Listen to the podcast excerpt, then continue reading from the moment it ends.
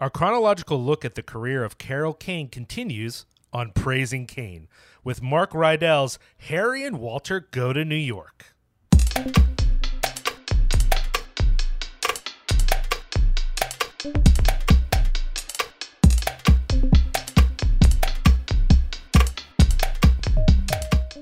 It's Praising Kane, and I am your esteemed host and guide, Liam O'Donnell. And with me, as always, is my awkward vaudevillian partner, Doug Tilley. Doug, what's going on in your life right now? Well, Liam, I've just started coaching a baseball team, and I should say the players have some very unusual names. Uh, take, for instance, the guy on first. Uh, his name is who? That's a weird name. What's the other guy's name? What? I don't know, Liam. that hilarious routine that we have improvised on the spot is a reference to today's movie Harry and Walter Go to New York, which uh, features two characters that are vaudevillians, your favorite form of entertainment. I hate I hate vaudeville, Doug. Also, I like how you, you I, I I toss it to you mm-hmm. once, and you suddenly move into host mode, and you're totally guiding it in a very hosty way. Um, but yeah, yeah, yeah. I, I, I, you know, just so people know, there is a bias going into this into this you know discussion because I don't love vaudeville. I I know there's a certain um, nostalgia for it uh, as a lost art. People miss the days where people would just get on stage and do whatever dumb bullshit, and as long as they were white people, and especially if they were white people making fun of not white people, everyone would laugh. But for me, uh, it's not funny. It's not funny stuff. I'm glad it was replaced by stand up comedy. Um, I will occasionally take a puppeteer, so I guess there's one you know uh, layover from vaudeville that's not so bad. But otherwise, I just think it's it's the nostalgia. Whenever there's a, a film that's like oh, I'm so nostalgic for vaudeville, let's lift up vaudeville. It like really is not my thing. I don't. But like all it. the great silent clowns came out of vaudeville. I don't. I couldn't possibly care about that. What about old Stoneface himself, Buster Keaton, a vaudevillian. His parents were vaudevillians. Mm. It's just not relevant to my life, Doug. Well, I mean, I feel sad for you, frankly. And in fact, here's another routine I have. I am a Swami from the mysterious East. What do you think about this new character of mine? Nope, nope, nope. Uh, I do not disagree, Liam. Uh, there's a lot of uh, shit uh, that if you uh, read about uh, vaudeville, there just seems like a lot of garbage there. But also, I think we're painting with a very broad brush. There's, it's not just two oafs singing and dancing to terrible music. There are feats of strength. There's magic. There's dancing. There's all sorts of great stuff, Liam. Yeah, all sorts of. What about stuff. the early days of radio? That all evolved out of vaudeville, probably.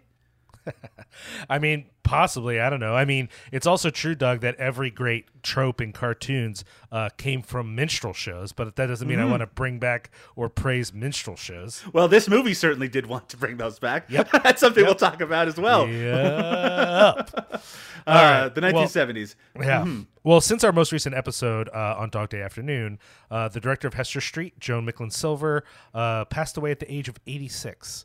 Uh, along with her death uh, came a barrage of interest in her fascinating and diverse career. I was actually amazed. I don't know if you had this experience, Doug, mm-hmm. at the number of people I knew who were big fans of her work because I am regrettably ignorant of her films. There's a couple that I've seen, but other than um, you know, our dive into Hester Street, I don't know that I've spent a ton of time with her work. Um, are you a big fan of the films of Joan Micklin Silver?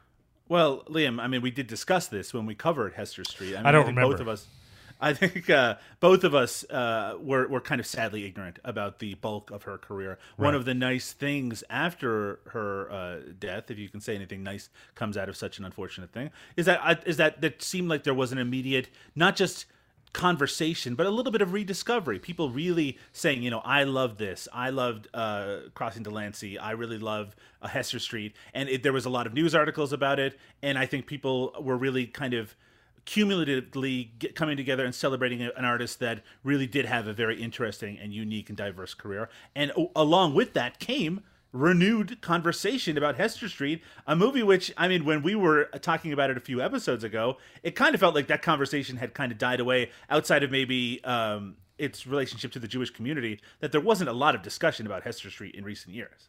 Yeah, it certainly wasn't in uh, any of the you know film conversations I was a part of. But you're right; it suddenly popped up, and and I I didn't want to do it at the time, but I think now when it comes up, I'll be like, "Hey, we talked about that on a podcast," because I didn't want to like self promote over someone passing away. But it it was interesting to see all these people talking about it, especially seeing people who like her other films but Mm-hmm. were unfamiliar with Hester Street. And I wanted to be like, you should check it out, you know, like because I actually know about that one, and uh, you know, I, I don't know, I got kind of excited about it. Um, another piece of Carol Kane uh, news here: uh, Saturday Night Live's Pete Davidson, who you might also know from The King of Staten Island, and what's the other movie he did recently, Doug? That's basically the same as The King of Staten Island. Yeah, I can't remember the title. I actually want to get what's what's your feelings on Pete Davidson, Liam O'Donnell? Seems like the kind of guy that you'd be into. he was overrated until there was the predictable backlash, and now he is underrated.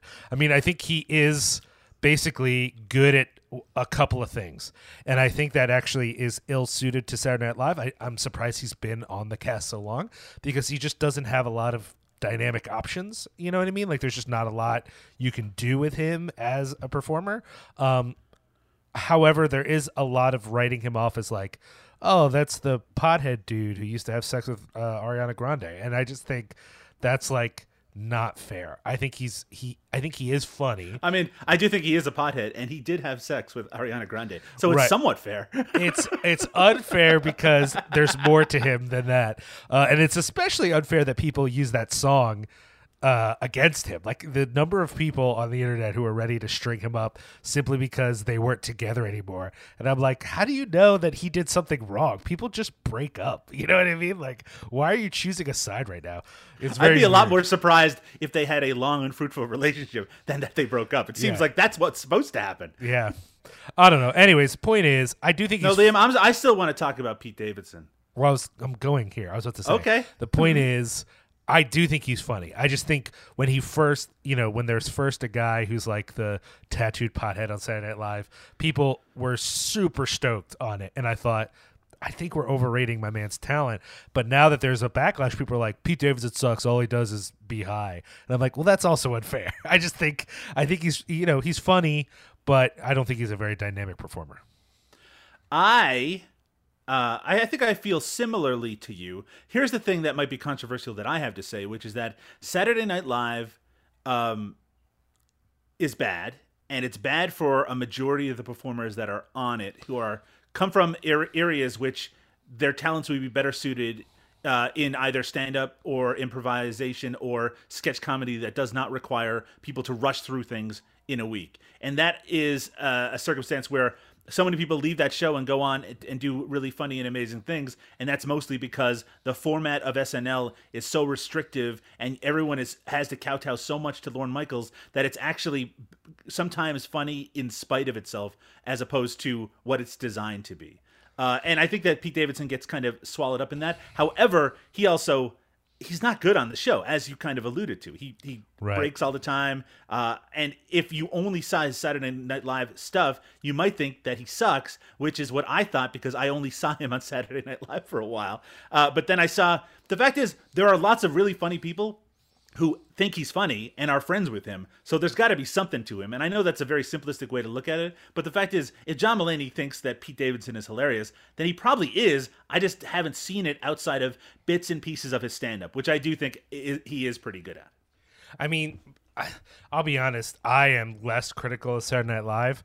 I don't my, but it's I'm being unfair because I think um, I'd probably be more critical of it if I tr- uh, I haven't attempted to watch a full episode of Saturday Night Live in maybe a decade.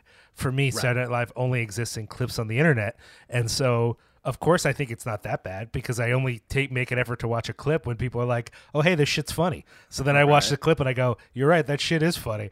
Eh, but but it's also worth noting that that has almost never been I've I, almost never watch a clip and go that was pretty good. I should watch a full episode of saturday night live.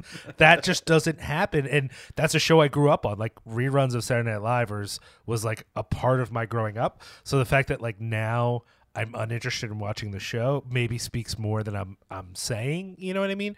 But that being said, I don't think he's that bad on the show. I just think he has basically one joke he can do on the show, and that I'm sure he probably pitches other things, but they don't let. They've just never allowed him to do anything on the show other than this one thing, and so like that was funny a couple of times. But now, who still wants to see him do that? You know what I mean? Like the thing where he doesn't say anything. How is that still a joke? And this is the thing with uh, uh, for me with Saturday Night Live is that anything they do that feels safe to them is almost certainly bad. And it's only the things they're doing that they're probably thinking like, "Ugh, who knows if this is going to work?"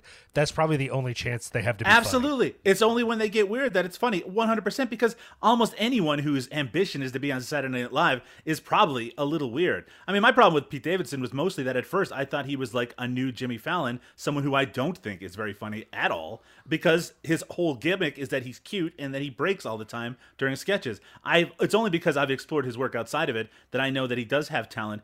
Not that's not like what I found with Jimmy Fallon, where everything outside of his his work on Saturday Night Live just makes me like him less and less.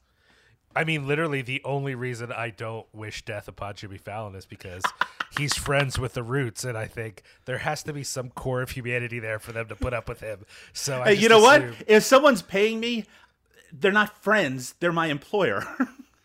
I, I don't actually think Questlove is that possible, is that capable of lying. Like I just think Questlove, if he really didn't like him, would just be like, "Yeah, Jimmy's fine." But the fact that he actually enjoys Jimmy makes me think like he must not be that bad. All of this about Pete Davidson was simply to say that he um, put together a table read of "It's a Wonderful." Life." He did Life. not put together a table read. No, he didn't. No, Ed Asner helped put it together. Oh.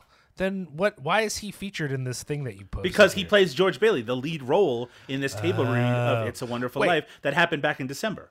Oh my gosh, he's the he's George Bailey. I that yes, that, that can't possibly be a good casting. Am I wrong about that? I remember when it was first announced that people were like Pete Davidson. I, I do think that the unusual nature of trying to picture Pete Davidson in a Jimmy Stewart role was probably enough to get people to tune in to check it out in this thing that you sent me though, it doesn't say what Carol Kane did. She's in it. Carol Kane is yes. in it as well as Ellie Kemper, uh, Mia Farrow, Bill Pullman, Michael Shannon, Michael Ed Shannon, Jr., BD Wong, Diedrich Bader. It's a this is a, uh, this is a lot of people in this shit.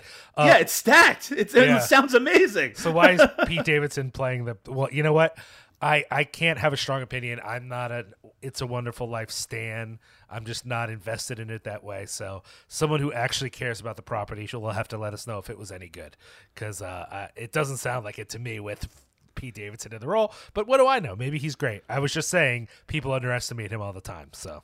Do you think he did a Jimmy Stewart impression? That would be annoying. I don't want to hear Pete Davidson go like, "Oh, look at me, I'm George Bailey." That's of course that's what he says. I'm George Bailey. I'm gonna wrap a rope around the moon, Liam, and I'm gonna wrap it down, and I'm gonna bring it down, and I'm gonna wrap it in a big sack of potatoes and give it to you. That's this me. Is, That's my Jimmy this, Stewart. This is so upsetting that we have to take a break. So we're going to take a break, and then when we come back, we're going to talk about Harry and Walter go to New York from 1976. Harry and Walter go to New York. Well, come on. Don't jiggle it. I'm trying. Watch the floor, Harry. Don't drop it. Don't jiggle it, Harry. I'm blowing, Harry. If that bank has to be robbed, then by God, let it be robbed in the name of decency. Let Harry and Walter take you back to a time when everyone had dreams and anything seemed possible.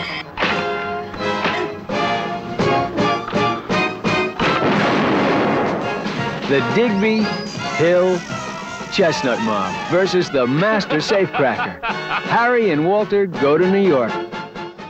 Two hopelessly out of their class con men attempt to pull off the largest bank heist of the 19th century. They gain the enmity of the most famous bank robber in the world and the affection of a crusading newspaper woman. It's 1976's Harry and Walter Go to New York, not the best description of the movie, but not so bad. Uh, directed by Mark Rydell, who you may know from 1972's The Cowboys, 1981's On Golden Pond. Uh, was also an actor, uh, had a great part in The Long Goodbye. Uh, and it was written by John Byrum and Robert Kaufman.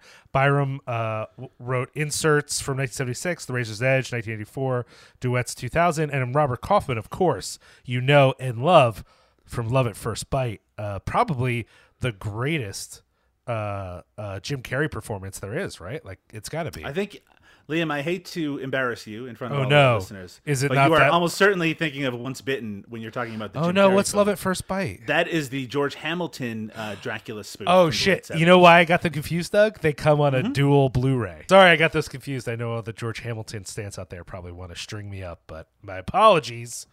I ah, man, I really thought that one was called Love. I'm glad you clarified that for me because when I go to watch it now, I'm going to be so confused. Like, where's Jim Carrey? Okay, this Well, you know what's confusing now is like you wanted to talk about that, and you mentioned that to me before we started Yeah. because you are a fan of Once Bitten, the I love Carrey Once vehicle. Bitten. I love it. I, I mean, I, I, I say I love it. I know it's not good, but I've been watching it since I was a kid. It's the first Jim Carrey thing I ever saw. Me when I, too, When I figured out Fire Marshal Bill was the guy from uh, Once Bitten, it made me so happy. Okay. this movie, though, stars James Caan, Elliot Gould, Michael Caine, Diane Keaton, Charles Durning, Lesley Ann Warren, Val Avery, uh, Jack Gifford, Dennis Dugan, and of course, Carol Kane. That's why we're here. Um, it is a strange film, a film that uh, was generally panned uh, when it came out and was so disliked even by some of the people in it. It caused James Caan to you know basically lose his shit and uh, i think fire his agent he was not happy about it. it in fact the quote that doug has pulled for us here he gives his own movie a three out of ten stars which is like you know it's a bit of a bummer but before we talk about uh, uh, much else about the movie let alone uh, the response to the movie i want to start with you doug the only critic i care about what did you think of this film I liked it. no, I sincerely did. However, whether you're going to enjoy this movie uh, relies on a number of things. One of them is whether you give a shit about this era of American history, and particularly people who are entertainers in the uh, late 1800s. Uh, you know, kind of the the developing industrial world and developing industrial big city United States of America. The other thing is you gotta love the 70s and you gotta love the actors that were big in the 70s. And in particular, in this movie, you better love James Caan and Elliot Gould hamming it up because this is what they're in for. This is what they're there to do. This movie was obviously designed uh, to be another The Sting. It wants uh, Paul Newman and Robert Redford. They want to have that sort of chemistry in the lead. You know, there's a bank robbery. It's all played very lightly and very goofily and sillily. it's a very silly movie, but we're supposed to be really engaged with these two characters. And if you do not go along for that ride, uh, with them kind of singing and dancing and getting into trouble and getting into scrapes, then you are not going to enjoy this movie. But I did find a lot of that interplay delightful. And when Michael Caine uh, uh, joins in as this incredibly suave bank robber, real based on a real life bank robber that was incredibly popular in that time period, I I find him very charming. Diane Keaton does not have a lot to do in this movie, but I found Charles Durning to be really great in this movie. So if you really come into it because of all the recognizable faces and because of all of the interplay between these famous actors, then you can have a good time. With that all said, this movie is a fucking mess. It is a mess of a movie. You can mm-hmm. tell that when it went through preview screenings, that uh, because the audience was not laughing at any of it, they took a fucking pair of scissors to it, and there are scenes that'll just like cut off before before it, anything even happens. There's a part where these characters escape from prison. They're running around right, and they're escaping, and they get a bicycle, and the next thing you know, they're in New York City from Massachusetts. I mean, th- there's no explanation about how they even got there, and in their new suits, it just feels like there are big chunks of this movie that have been cut out. The director said that all the jokes were cut out, which might explain a lot as well. That said, if your if your expectations are low because of the reputation of this movie, you can have some fun with it, which is what I did. I gotta tell you, Doug, I am going to slightly disagree with you, even though I think we're we're we could kind of play it off like we disagree about this movie a lot. I don't think we do to a huge degree, but there is something I want to disagree with you about, which is you said you know you have to be really in for the shenanigans of James Caan and Elliot Gould in this film, and I want to say that as someone who did not enjoy this movie. Um, I was actually in for the shenanigans. In fact, I would go so far as to say that some of the performance, not the whole movie, but some of the performance from these two gentlemen is almost magical. I think they are great together, and I would love to see them in a film together that had a uh, script that wasn't bullshit and that was edited by someone who had eyes, and so they would know how to like make the scenes make sense. Because this movie is almost entirely trash to me. Um, and of course, I'm a little bit biased, as we said, because this is a film that's very much like vaudeville, and I'm I'm not you know excited about that from the start. But other aspects of it, I am. This time in history, this time when um, there were. Uh, these crazy, you know, celebrity criminal types where um, there were corrupt uh, plutocrats and oligarchs everywhere. Uh, and when, uh, even though she's a disrespected character, people like Diane Keaton's character, you know, this activist newspaper uh, person who really wants to see the world changed, that was also real. That was also part of that uh, time. And mixing all that stuff together to me is really fun and really interesting and and like I, I- think a lot of that has an appeal despite the stain of vaudeville upon it. And yet even with in my mind James Caan and Elliot Gould putting in the work, and I would say even Diane Keaton putting in the work, though she's very underwritten uh, and is basically a punchline for half the movie, more than half the movie. Um, I still think everyone is doing what they need to do. It's everything else that makes a movie beyond the acting that has, in my mind, completely fallen short, including before you even start making the movie and you put words to paper. I mean, I, I want to disagree in the sense that I think it is a very attractive looking movie. It was uh, shot by Laszlo Kovacs, the the Yeah, uh, okay, cin- I'll give you that. cinematographer Yeah. of Easy Rider and uh, Ghostbusters.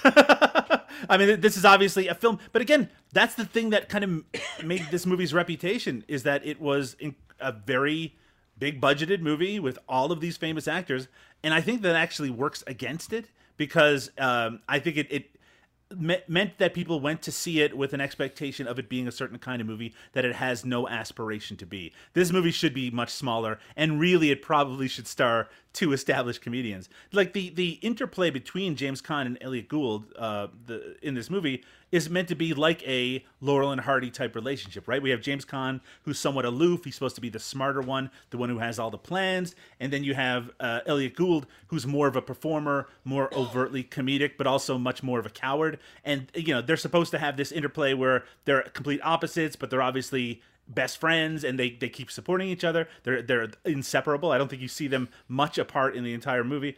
I mean, I really do like those characters, but those are not the kind of characters that I in my mind think of when I think of those two actors. I mean, this is James Caan playing very much against the type of roles I associate with James Caan.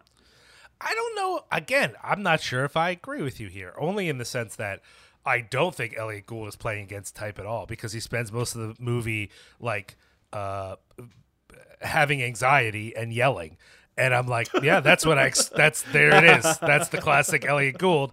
Uh, James Caan, yeah, I guess. But what's interesting about the role is that he's not the actual smart guy, right? He's the Yes. guy who thinks he's smart, but is Exactly. actually a total idiot. And I think James Caan brings something to the role. I I don't know. I think for me, and this is crazy about a movie that I mostly didn't enjoy. I think the casting works very well. Um, and I like them together and I like their chemistry. I just don't care about those characters and there's no jokes. It's supposed to I mean, at least the fact that they are vaudevillians, right? They should have a couple of jokes just up their sleeves and they, they're not funny. They're not funny when they're I mean, performing. they're that not this funny is I, th- yeah. You're getting to the core of one of the big problems, which is as vaudevillians, they're terrible. They're not entertaining when they're dan- I mean, they're just they just do the same dance routine all throughout the same movie where they're just saying, "I'm Walter, I'm Harry." Like that's the joke. Like we're supposed to think that's the funniest thing in the world. Uh, But but there is a suggestion that there's more talent there, but we never really see it until kind of the big interruption of the play at the end of the movie where you can see that they are entertaining people. However, as viewers of that, you're wondering why are people entertained by this? I think it helps that a. I don't think they have bad voices. Like I like. I'm glad that they have them singing in it. Like th- their voices are fine for what they are. Uh, and it also helps that the play they're interrupting. Everything we see of that play shows that it is terrible. It is the worst shit you could watch in your life, and no one watching it looks like they're amused by it. It really feels like the play in the plot of the movie exists because the uh, woman who is also not just the star of the play, but is the uh, uh, partner, romantic partner of Michael Caine's criminal character, uh, the whole play seems to be cast around her bosom, and that seems to be the justification for the thing to exist. And at one point, James Caan's character even says that, like when he's selling binoculars, you know, Yes. he's like, you know, see, see her heaving bosom, and I'm like, oh, so you made the subtext text, I see. Um, but uh, but I, I don't know. Like, uh, here's the thing, though. I I, I do want to want to pull back a little bit from this because you are we're we're both inclined to to some extent trash this movie. But I also want to say that though I largely think the movie is bad, despite there being some moments I I enjoy, I also don't quite understand the the for those of you listening to this podcast who have never heard of this film, this could wash over you. It, this is some movie you've never heard of. Carol Kane is in it, whatever. But for people who've heard of this movie, there's a really good chance if you've heard of it, you've heard that it was very bad. And Right. again, not just from critics, people in the movie. Even the people who wrote the movie are quoted as regretting the movie. And I'm watching it thinking like, how is this any worse than like a hundred other comedies that came out between the years 1970 and 1980? You know what I mean? Like, Yeah. there's a mm-hmm. ton of poorly written, poorly executed comedies from the 70s. It's just in my mind was not the golden age of Hollywood comedy. There are lots of movies that are also funny, but it's not like they're all funny and here's this one stinker out of the group. And so, what do you think, Doug? Why was this so universally, maybe not universally, but it seems like in retrospect universally disdained or hated, you know? I mean, I think it's it it kind of hangs on a few of the things that we've said. A, it just isn't very funny. It's not successful as a comedy, and it's also trying to be too many things. It really, again, it's just trying to repeat the formula of the Sting. It just wants to, you know, there's a big bank robbery. They want them getting one over on the uh, on the police, which again, I, we obviously we both support that idea. One of the things I like about this movie is that they get away with the money at the end. I was not expecting that um, and that criminals are kind of deified, which I kind of like as well in some cases. But in this case, I think it's the fact that it was a combination of high expectations and low delivery on laughs, and the fact that I think that the final act is a real mess, and it, it doesn't end on a note where you're like, oh. I love this so much. I want to see these characters in 12 sequels. One of the things I said to you before we started recording is that this was kind of like the Ishtar of the 70s, right? It has these two incredibly famous actors playing this role that's very much a tribute to an older kind of comedy. And I think that the audiences in the 70s maybe just were not not prepared or didn't want to see comedy that is a throwback to a simpler and maybe kinder, but also certainly a um, a less boundary pushing age. So the comedy in this seems really hacky and silly and uh and of from a very different era and probably audiences just you know who were what one year removed from Blazing Saddles didn't want to see something like this. I guess that's fair. Yeah. I, I mean, I certainly don't want to praise this movie, and it's you know we haven't dug into it too bad, but me and uh, we haven't dug into it. I'm about to say Doug. We haven't we haven't really um uh uh. uh gotten to this too deeply yet but me and doug almost have opposite views of this movie i find this movie pretty boring and unengaging until the end, and Doug found it pretty amusing until the end. Um, uh, and I'm not saying everything leading up to the end is bad. Uh, when they're at the prison and they're in the rock quarry stuff, I, I kind of like that. Um, when uh, they're figuring out the the plan, there's parts of that that I like. Um, and once the actual heist gets going, I find just the excitement of you know robbing a bank pretty pretty cool and um if it wasn't for one key element we're about to discuss it a little bit i don't even mind them doing the vaudeville stuff while they're trying to distract from the bank robbery all that works uh, along the way there's a bunch of boring stuff and some really hacky uh, sexist jokes. There's a lot of uh, making fun of Diane Keaton's group of people, even though in theory they're your heroes. The reason that they're like funny quirky heroes is partly that they have politics, which I think is like a little awkward. Um, I mean, I think we're still supposed to see those characters as admirable, good people. They're just kind of maybe too naive for the well, kind of work. but there's a doing. running joke that every time she talks about something she cares about, it's like kind of a joke. It's like silly. I mean, even when she gives away the money at the end, it's to the milk fund. Like Yeah. she and, and she, you know, specifically says milk fund in perpetuity, which in 1976, you know, well, there's no milk fund, so I guess that didn't work out. You know, like I've never even heard of a milk fund. So, uh, but you know, eh, all that to say, um, uh, I still, despite all of that stuff, am really confused at the massive sort of anger, I guess, that people seem to, at least the stars seem to have had for this movie, uh, because I, I don't think it's terrible at all. And and there are parts that i find kind of amusing. I will agree I, I don't agree with you on the climax. I think the very end let's say if we take the end of the movie and we separate it from the climax to the denouement uh i find the denouement stupid and silly in a way that isn't necessary. And in fact um kind of is strange because there's a mo so uh f- for those who haven't seen the film earlier on in the movie michael caine's character ends he's in prison at the same time as our uh uh two vaudevillians and they end up as like his personal servants in the prison. And diane keaton comes to interview him and it's from that moment on he's obviously into her.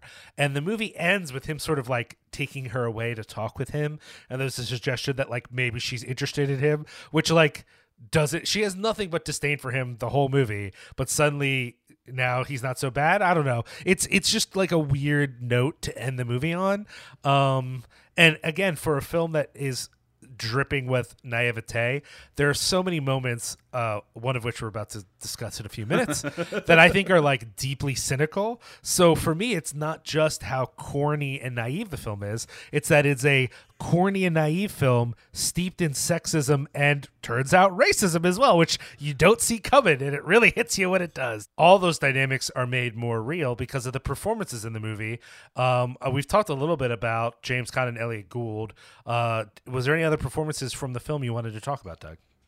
Well, I think Charles Durning is, a lot of fun as Rufus T. Crisp, the uh, the bank manager in the Yeah, movie. uh, yeah. I mean, we, we saw him in Dog Day Afternoon. That's one of the interesting things about this movie too. It feels like a weird fever dream version of all the movies that we're going to be talking about right now because we'll talk about it in a moment. But Carol Kane's character basically seems to come right out of a role in Hester Street. This is a movie about a bank robbery. Once again, Charles Durning is here from Dog Day Afternoon. We also have Diane Keaton, who is the star of the next movie we're going to be covering on this podcast. So it does feel like very much an amalgamation of the 70s and specifically Carol Kane's career at this particular time period. I also want to mention Jack Gilford, who shows up as one of the people who works at the paper that Diane Keaton is running. He has a lot of funny lines at the very end where he's trying to try to figure out the plans to open up the bank vault. I just find him a very kind of delightful figure whenever he shows up uh, in a movie. And Dennis Dugan, the director, shows up in this as well. Again, if you keep watching it, there's familiar faces all over the place, uh, including uh, what's his name. Um, the Captain Lassard from Police Academy shows up on stage at the very end of the movie as the king in the play that they're watching. Just familiar faces all over the place. I was actually surprised by um, Burt Young when he Yes. shows up as the warden. I was like, "What is happening right now?" It was it was very much like a. Uh, again, not that that's an unfamiliar experience when you're watching films from a certain era that you get surprised by some of the the fun uh, people who are in it. But in this case, it, it's a couple of people caught me off a little off guard because I I really went in only knowing a few names ahead of time. Sure. Um, I guess we've avoided it long enough. We should talk about the thing, Doug. Uh-huh, uh-huh. And the thing, for those of you who might be wondering who haven't watched this movie yet, is um, Elliot Gould in blackface. We might as well just let's hit the nail. Let's just get it, rip the band-aid off, and just say, in a key sequence, Elliot Gould appears to be in blackface. I mean, it doesn't appear to be. He's in blackface. He's specifically referred to as a slave, uh, as a uh, Yeah. opal slave. I think he even says. But uh, but he he puts something on his face to darken his skin. But the big thing is, I mean, that's terrible. Obviously, that's terrible. But Right. not so distance from the reality of that situation. But then he starts talking in this kind of put upon jive talk. Uh, It's or bad. It's really bad, and it's. It's- uh, I mean, it's bad. I kind I'm, I'm I'm not gonna lie. I paused it, I rewound it to make sure I was seeing what I was seeing, and then I fast forwarded it because I was like, I don't have the energy for this moment right now. I need to go to other parts of the movie. I don't. Again, I'm not. This happened, y'all, and I'm not one of these people who's like, well, let's just erase it and pretend it never happened. This is a thing, and well past this point, uh, we could talk about uh, various forms of blackface that continued into the 80s. So, you know, I, I don't want to act like this is the single greatest crime in the history of cinema. Uh, but it's uncomfortable for me and I don't I don't feel the need to indulge it. And it really like bummed me out. It was like I already wasn't excited about this movie, but I'm like, and then you have to do that. It's like, you know, I don't I already don't like the flavor of this taco, and now I found there's a toenail in it. I do want to say a couple of things about it because it isn't straight minstrel show Sure, blackface. right, right. By which I mean isn't again, I want to be really clear. Simply because as the the performance goes on, he says, "Oh, I'm not actually a slave," and actually wipes at his face with the idea that we're obviously supposed to know that he was a white person who has been made up to look black in that situation. It's supposed to continue on, and I think it's supposed to diffuse it. I don't think it works. I think it's it, there's so much shock at the fact that it's even happening from someone watching it in 2021 that it's hard to go back on it afterwards. I also wanted to mention that there's a part at the beginning of The Long Goodbye, which Elliot Gould also stars in, where he is arrested by the police and starts saying a bunch of racist stuff. Very similar to this, uh, but that in that movie, it's kind of I wouldn't say it's justified, but the, the explanation for the character is that he's trying to get under the skin of the police. Here, remember, this is a comedy. We're supposed to be laughing. Supposed to we're not funny. necessarily we're not necessarily supposed to be think it's funny that he is out there supposed to be portraying a slave, but we are supposed to think it's funny that Elliot Gould is here in blackface doing this jive talk, which is so embarrassing. But again, it didn't even seem era appropriate what he was saying. Well, and not only is he doing that, I mean, let's be clear. The movie starts with their vaudeville act, which after they do their really bad song about themselves, they then um, turn into, uh, y- you know, uh, a caricature of Native American girls is what they're supposed to be, and it is. I mean, they don't get a chance. It doesn't. Nothing really goes anywhere with it, but it's enough for you to go. Well, whatever they were going to do next is bad. I don't know Yeah. what it was going to be, but it was going to be bad. And and for a movie that seems to not be critical of vaudeville, but to be fucking nostalgic for it, that was a poor choice. I think. I mean, let's face it. This this movie has almost nothing but white fa- faces in its entire cast. Right, It's not like yes. you can make this this this suggestion that there's some sort of commentary on display here. This is a white ass fucking movie. Right. And it's, you know, it continues this idea that you see in a lot of these movies, which is like somewhere after World War II, black folks just kind of showed up. But prior to that, you could be anywhere in New York City and not see any people of color. And that's just like, guys, it's just not real. Like that's just not the the numbers don't play out. You know, like they the, the, they were around. So the idea that you could do a movie uh, with you know that they're walking full on through the streets of New York City and it's just a a sea of white people everywhere, not a not a non-white face to be seen. and it's especially in a real. movie that is obviously acknowledging that there is an immigrant experience happening. Yes. And even though it's not it's not like front and center, it's something that is suggested all throughout. But th- those immigrants are only white immigrants. It's uh, I, again we we are not despite what people may think of us we are not the social justice podcast we're not here to take all your old films and remind you about how problematic they are though you know when you guys hear what we're covering next you might wonder what we're gonna do but uh But I want to. I mean, I should say. I mean, like I I posted on Twitter. I was like, I'm really digging this movie. I'm having a lot of fun with it. And then it's like, oh, Elliot, Elliot Right. just showed up in blackface in the movie, and that's it's. Look, believe me, even if you're hardened to this sort of shit, it will take you by surprise if you're not expecting it. Yeah, yeah, I gotta agree with you on that one, Doug. And I gotta say, like, it, it- we can't claim that it ruined the movie because we weren't. Well, you were into it. For me, I can't claim it ruined the movie because I wasn't that excited about the movie in the first place. But it is sort of it takes something that is innocently not working and then gives it a tinge of like, again, you know, it, it, it's taking something that just isn't for you.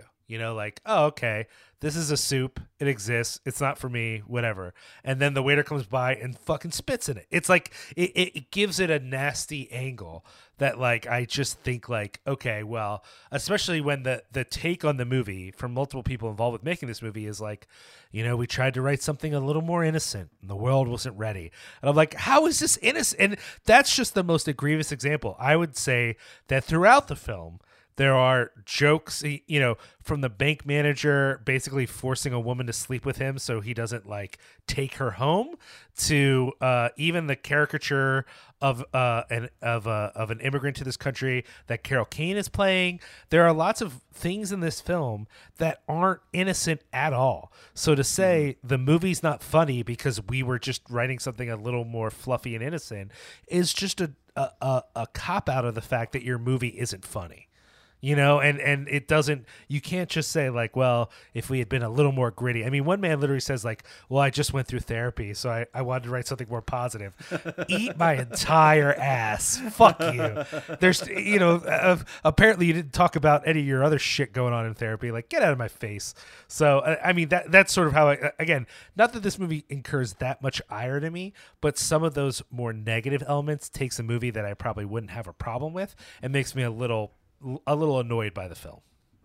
I mean, it was the era where people were taking those big swings. That even Hollywood movies were taking a lot of chances. And this movie, I mean, if, nothing else, if nothing else, this movie feels like it, it's trying to take a chance and make a piece of entertainment. You know what? It's funny. Even as I say that, I'm not really convincing myself because at its core, this movie is just trying to imitate another successful movie. Yeah. So no, I'm for. I'm even the concept is a little bit cynical because even the time period is supposed to be, you know, in the past, like The Sting was. Like, I mean, it, so to me, it's it's hard to love the. It's certainly hard to take seriously the idea that the people behind it were trying to make this kind of pure, uh, optimistic comedy. Not just because of the cynicism that that you see on display. I see a little bit of that myself, but mostly because if you're if you feel like you were trying to make an optimistic comedy and failed and the comedy isn't funny the failure has nothing to do with the optimism it's the fact that it wasn't funny Right, and I don't think they're willing to own up to that. And whatever, you know, I, I, I we don't have to go on and on. Let's let's shift gears here and specifically focus on the focus of this podcast, Carol Kane. and we've already kind of mentioned it, but it does feel like her character here is the comedic version of her character from Hester Street. I think that's very fair, and I want to I want to uh, own for you, the audience. This is an insight from Mr. Doug Tilley. I did not realize this on my own, but when you brought it up, Doug, I thought, oh my god, that's like way accurate. i mean she basically is not just playing not only does she look like the character she still has her accent from hester street basically uh, and is, Her and hair is similar. similar and the the sunken eyes and the very kind of d- demure character i mean she has probably what four lines in the entire movie it, it it's so strange. It's like it's exactly what we said that she was afraid of that carol kane was afraid of after the success of it is there's not that many roles like that role in hester street so people have to be able to see me as something else if i'm going to get some success out of it. This is exactly what she was worried about. Oh we need an immigrant woman in this role to play this this kind of demure character. Oh we just saw her get nominated for academy award. Let's get her pl- to play the exact same thing. I sometimes think that when we hear about actors like getting worried about getting typecast that that you're like oh yeah that's just silly. We know your whole career so we know that you have all these other abilities but casting directors really do seem to be really kind of myopic when it comes to the work that people can do that if you're adam west you can never go back to doing a serious role after doing Batman because you're Batman and that's all you can be. And for Carol Kane, she was this character, even though we know because we've already seen her in other roles that that is just a very small kind of uh, uh, smidgen of what we know she can do. It's not only that too, but she eventually um, really does become known for comedic roles. So seeing them try to shoehorn into her into a comedic role here by having her do again, maybe the guy people who directed this or the people who ca- you know whatever, maybe they're not influenced by Hester Street at all. But it is a weird coincidence, right? It's just it it has to be, and not only that of the of the uh, various people who are part of this newspaper, she is someone that you would think of as like a not a pivotal role, but she they do a lot of reaction shots to her face, which the cynical part of me, Doug, was like, "Is this because she uh, was was nominated? Is that what we're doing Right, right, right, now?" right. It's like there's a whole team of people we could do these reaction shots to, but let's cut to Carol Kane. But like, she doesn't have any, she doesn't have that many lines, but Nope. you see her face more than you see the other newspaper people, unless they have more lines. And so that's I'm not like- even sure what her character is supposed to be. I think she's the wife of the photographer, but that's never explicitly said. No. She works at the paper, but we don't Yeah. know what she does there. Like she doesn't really have a character. She is it's so strange to think I mean, that- she's literally just a reminder that there are Eastern European immigrants. Like that's why is- she's there. this is just as much of a bit role as those early roles that we've talked about on this podcast. All right, I mean, where she, if anything, her role in the last detail was much larger than we see Right, here. right. Uh, so yeah, this is is much closer to something like. Um, like uh, carnal knowledge where she shows up for a single scene i mean her screen time is basically equal to that so it's it is kind of unusual to think that she had gotten this amazing praise for this role and it really legitimately sincerely did not seem to help her career at all At all. though maybe maybe it was just kind of biding its time. I mean, th- this movie was probably made not too long after the release of Hester Street. Maybe it, it was gearing up to a role like that. But I mean, the role that is going to help her reach that kind of other level is coming up immediately next. The movie we're going Right. to talk about on the next episode. Yes. Well, so let's go ahead and wrap up here and say, look, if you are a, a, a faithful listener to this podcast because you're devoted to Carol Kane and you want to try to catch as many great Carol Kane performances as you can, you can go ahead and skip this. Like the movie's not that great and she doesn't do much in it. Um, if, on the other hand, you think a supremely innocent and yet weirdly fucked up uh, comedy with James uh, Caan and Elliot Gould sounds like a good time, then uh, yeah, check it out. I don't know. It's I, I'm not here to tell you what to do per se, but I, I don't think it's great. I mean, I think if, if the idea of a kind of buddy comedy with James Caan and Elliot Gould, with Michael Caine walking in to steal a few scenes, sounds like fun to you, that you can still wring a lot of enjoyment out of it, but you have to go in with expectations that all of that sounds better than what you're actually going to get. Also, if you hate jokes, like if you want to see a movie that feels like a comedy but there's no jokes, that would be a good. You could watch it then. That'd be a good call. Uh, okay, I'm being a jerk. Okay, uh, on our next episode, we're going to be talking about 1977's Annie Hall, directed by who? who directed this movie, Doug? I, I've never seen it. Who directed this movie? Directed by the beloved and unproblematic director Woody Allen. Wow. Phew.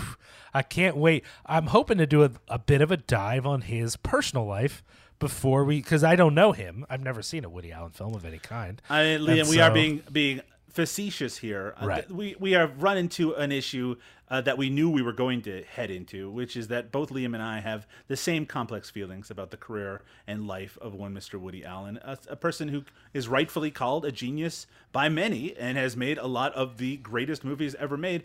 Maybe his crowning achievement being Annie Hall, and uh, but also is in my opinion, uh, and, and I think the opinion of many, a despicable human being, kind of a piece of shit, uh, who who we don't want to celebrate in any any significant way. So we're going to have to decide how we're going to tackle Annie Hall on our next episode.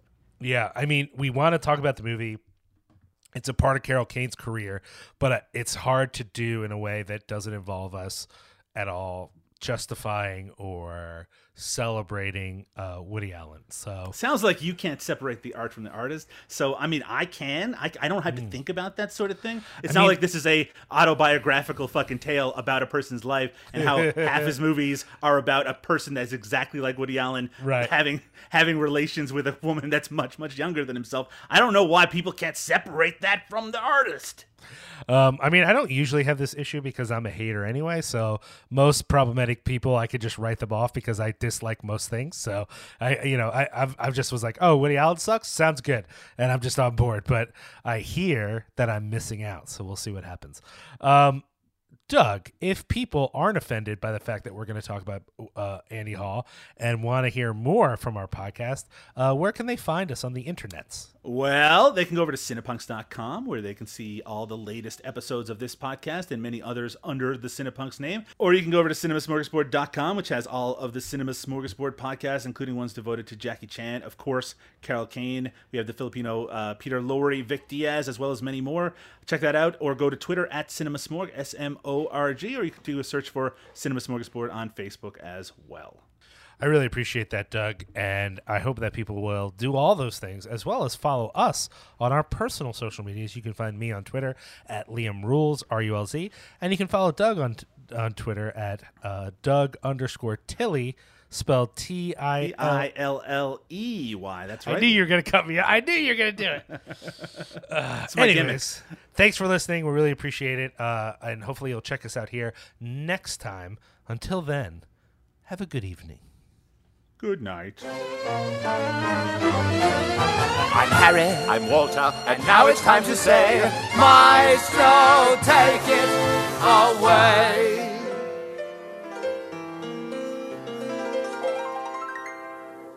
To the darkest heart of Africa, Stanley came one day. I say, I'm, I'm looking for a chap I know. I think he's lost his way. Perhaps, I say, perhaps his eyes deceived him, for the light was starting to dim. Oh, so dark, yeah. He said, Oh, yes, that, uh, that fellow in the boiling cauldron. Yes. I say, it looks a bit like him. like him, Like him, yes, right. like who? him. I say, um, they're um, Dr. Livingston, I presume. You presume the jungle tom-toms answered with a boom, boom,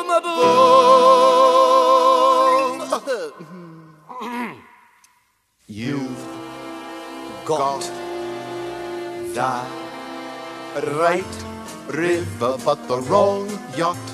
The right chowder, but the wrong pot. You've got the right foreign legion, but the wrong recruit. The right cigarillo, but the wrong cheroot. You've got the right knickers, but the wrong knee. Ooh.